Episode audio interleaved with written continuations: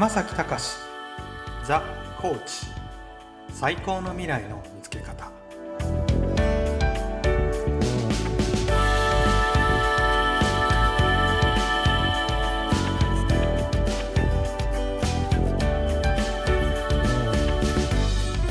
今回も始まりました。皆さんコーチングのこと少しずつ理解を深めていただいているでしょうか？書籍そして Kindle 版で山崎さんの書籍が手に取れますのでそちらとこの放送と合わせて見て聞いてください。それでは今回もお願いいたします。プロフェッショナルコーチ山崎隆さんです。よろしくお願いします。よろしくお願いします。さて前回はそもそもコーチングとはというとても、あの基本的な土台となる質問を投げかけたんですけれども、はいそうかそうコーチングっていろんな使い割れ方があるんだね。使い方があってその人によってはい。どう使ってるかはその人でないとわからないはい。というところがあるんだなということを聞きましてで実はあのインターネットでいろいろ検索してみたんですよ、コーチングって入れて。えなんとかコーチなんとかコーチえはい。でつけてる方がすごく多いというか増えたというのか、うんだなってうん。正直思ったんですね。うん。そうですね。使い方がその間違ってるわけではない、まあ、指導するその道に導いていくっていう意味では、プロの野球の選手のコーチとかはい。サッカーのコーチとかっていうのと同じなんだろうなと思いながら見てたんですよ。えええ以前だったらふーんそうなんだって終わっちゃってたかもしれないんですけど、えはい。コーチングとなんちゃらコーチって違うんだっていう見方で見たらあこの人とこの人の役割違うんだっていうことに気がつけてえこの人にじゃあコーチング受けられるのかっていうとまたちょっと違うのかもしれないなってうん。そこはその点は話をじっくり聞いてみようかなっていうふうに思えたのが一つの成長かなってえ個人的に思いました。はい。心の中でニヤリみたいな。ちょっと成長したかなみたいな感じではい。でそういうことが実はこの間ありまして、えそのコーチングってそのその人によって使い方がやっぱり違うんだなって。それは発信する側も受け取る側も多分違いも出ることがあるんだなっていうことが分かったことが大きな収穫です。えはい。でね山崎さんちょっとね今回知りたいことがあるんですけど、はい。あの指導という意味のコーチ、指導するっていうのと、はい。あと山崎さんがやってらっしゃるん。心の在り方、マインドの在り方についてのコーチングっていうのが2種、まあ、大きく分けて2種類はい。あるっていうのが分かったんですけど山崎さんがやってらっしゃる方のはい。心の在り方のコーチングもなんかいくつかあったんですよ。はいでどの世界でもありますけどいわゆるねお花の世界とかお茶の世界でも、なんとか流なんとか流ってうんうんありますけどうんも、うんうんコーチングの世界にもそういうのはあるんですかね？ありますね。はい。その教える、まあ、師匠というか、あの誰が師匠なのかによって、えうんーそのコーチングのやり方がやっぱり違ったりとか、うんちょっと考え方が違ったりだとかっていうことがありますね。どこにその主眼を置いてって組み立てるとまた変わってきたりするんですかね？えーあの結局コーチングって人の心を扱うので、その人の心っていうのはどういう仕組みになっているかとか。うんえーその目標達成っていうゴール達成が一番の目的なので、はい。えークライアントさんのうんでそのゴール達成をするために、えーどういうアプローチが一番いいのか？うんっていうところの考え方ですとか、うんそこの背景にある理論ですとかそういったものはやっぱり教える師匠、まあ先生によってだいぶ違うところはあるかと思います。なるほど。はいそっか。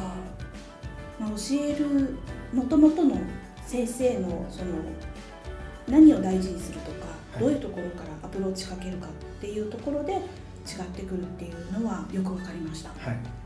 でコーチングってカタカナで書いてるから多分もともと海外から入ってきたものだと思うんですけど、ええ日本古来のものではないんですよね。あもちろんそうですね。あのコーチングって英語なんですけれども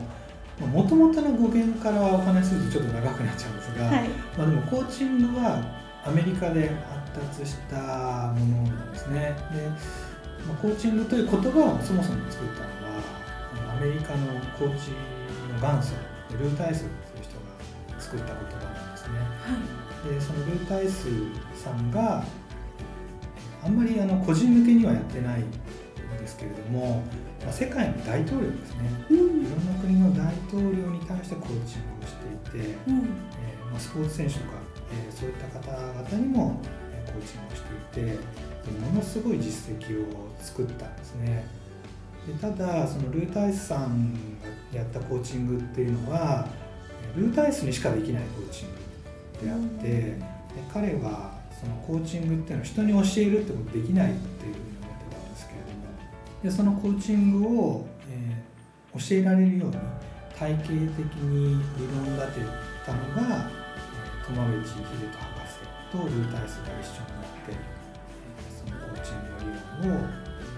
体系立ててえーまとめましてで今もうルータイスがなくなってしまいましたので、えー今苫部地秀人博士がえーそのコーチングの元祖ルータイスのえーコーチングプラス苫部地博士の理論を加えたような形でえーコーチングを教えているんですね。なるほどあここであの苫部地博士の名前が出てきたんですけども、はい山崎さんがその習得したコーチングのスキルというのは苫部知識ですよねそうです。あのはい直々に教わってるんですか、はい、直々に教わりました。えっとまあ苫部地博士は、まあ、日本人ですけれども、えでも確かアメリカでも活躍されてますよねえそうですね。えっと、はいすっごいおバカな質問していいですか？英語ができなきゃダメですか？いや、全然、あの、英語は必要ないです。全く。本当ですか？はいなんか日本技術を身につけるのは日本語でいいけれども、え最新情報は英語で来るとかそういうのじゃないえですか？全くそんなことないです。そんなことないですか？今一瞬不安になってあ私英語読めないけどどうしようと思って大丈夫です。私が不安になることはないんですけどね本当はね、はいでももしかしたらあのラジオの向こう側でコーチングいいなちょっとやってみようかなと思った人が「いえアメリカマジ?」とかって思ったらいけないなと思ったので、ええちょっと 代わりに質問してみましたはい。コーチングもいろいろな流派といいますかはい。何を元にしているかっていうところでえ視点が変わればね伝え方も変わりますよねえそうですね。でいろいろなコーチングがあると思いますのでちょっとコーチング興味があるからやってみたいな習ってみたいなっうん。ていう方ももしかしたらいらっしゃるかもしれないんですけれども、ええいろいろ見てみるといいですよねベースがどうなってるのとかそうですね。まあ、あの、まあご自身で一番これがいいっていうふうに思われたものをやられてみるっていうのがいいのかもしれないですけどね。そうですよね、はいまずはコーチングっていうのはどういうものなのかっていうのをこのラジオで知っていただくとともにあのせっかくね山崎さんにこうやってお話をいただいているので、はい。書籍で山崎さんのこの心のちょっと変化もありましたよねはい。その変化がどうあったのかコーチングとの出会いでどうなっていったのかっていうのも読んでみるとすごく分かりやすいというかはい。興味深いところがありますのでぜひぜひそちらも読んでみていただきたいんですがでは山崎さんすみませんあの本の紹介をお願いしてもよろしいですか？はい。えっ、とサラリーマンを続けながら心が自由になる方法という本を今年の9月にいいたしました。アマゾンで販売をされているから、は書店に行ってではないんですよねい。そうですね。うんはい。アマゾンの中でポチッとしていただければ。そうですね。す。あの Kindle でダウンロードするもよし、はい。ちゃんと書籍でもねはい。そうですね。ありますので、はい。手元で見たいわっていう方はあのどっちも手元か失礼しました。あの本として見たいわっていう方ですね、はい。ちゃんと本もご用意してますので、はい。ぜひぜひご覧になってみてください、あの山崎さんその書籍でねいろいろ分かったけれどもじゃあ受けてみて私変われるのかしら？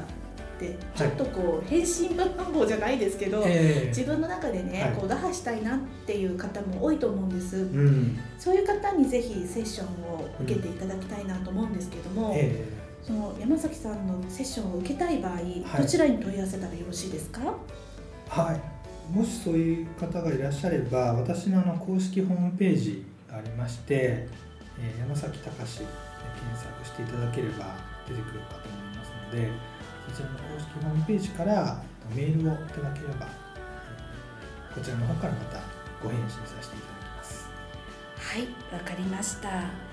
詳しくはピラットスマイルの公式ホームページでもご紹介していきますということで今回はこの辺りでまた次回にいろいろ質問を投げかけてみたいと思います山崎さんありがとうございました、はい、ありがとうございました。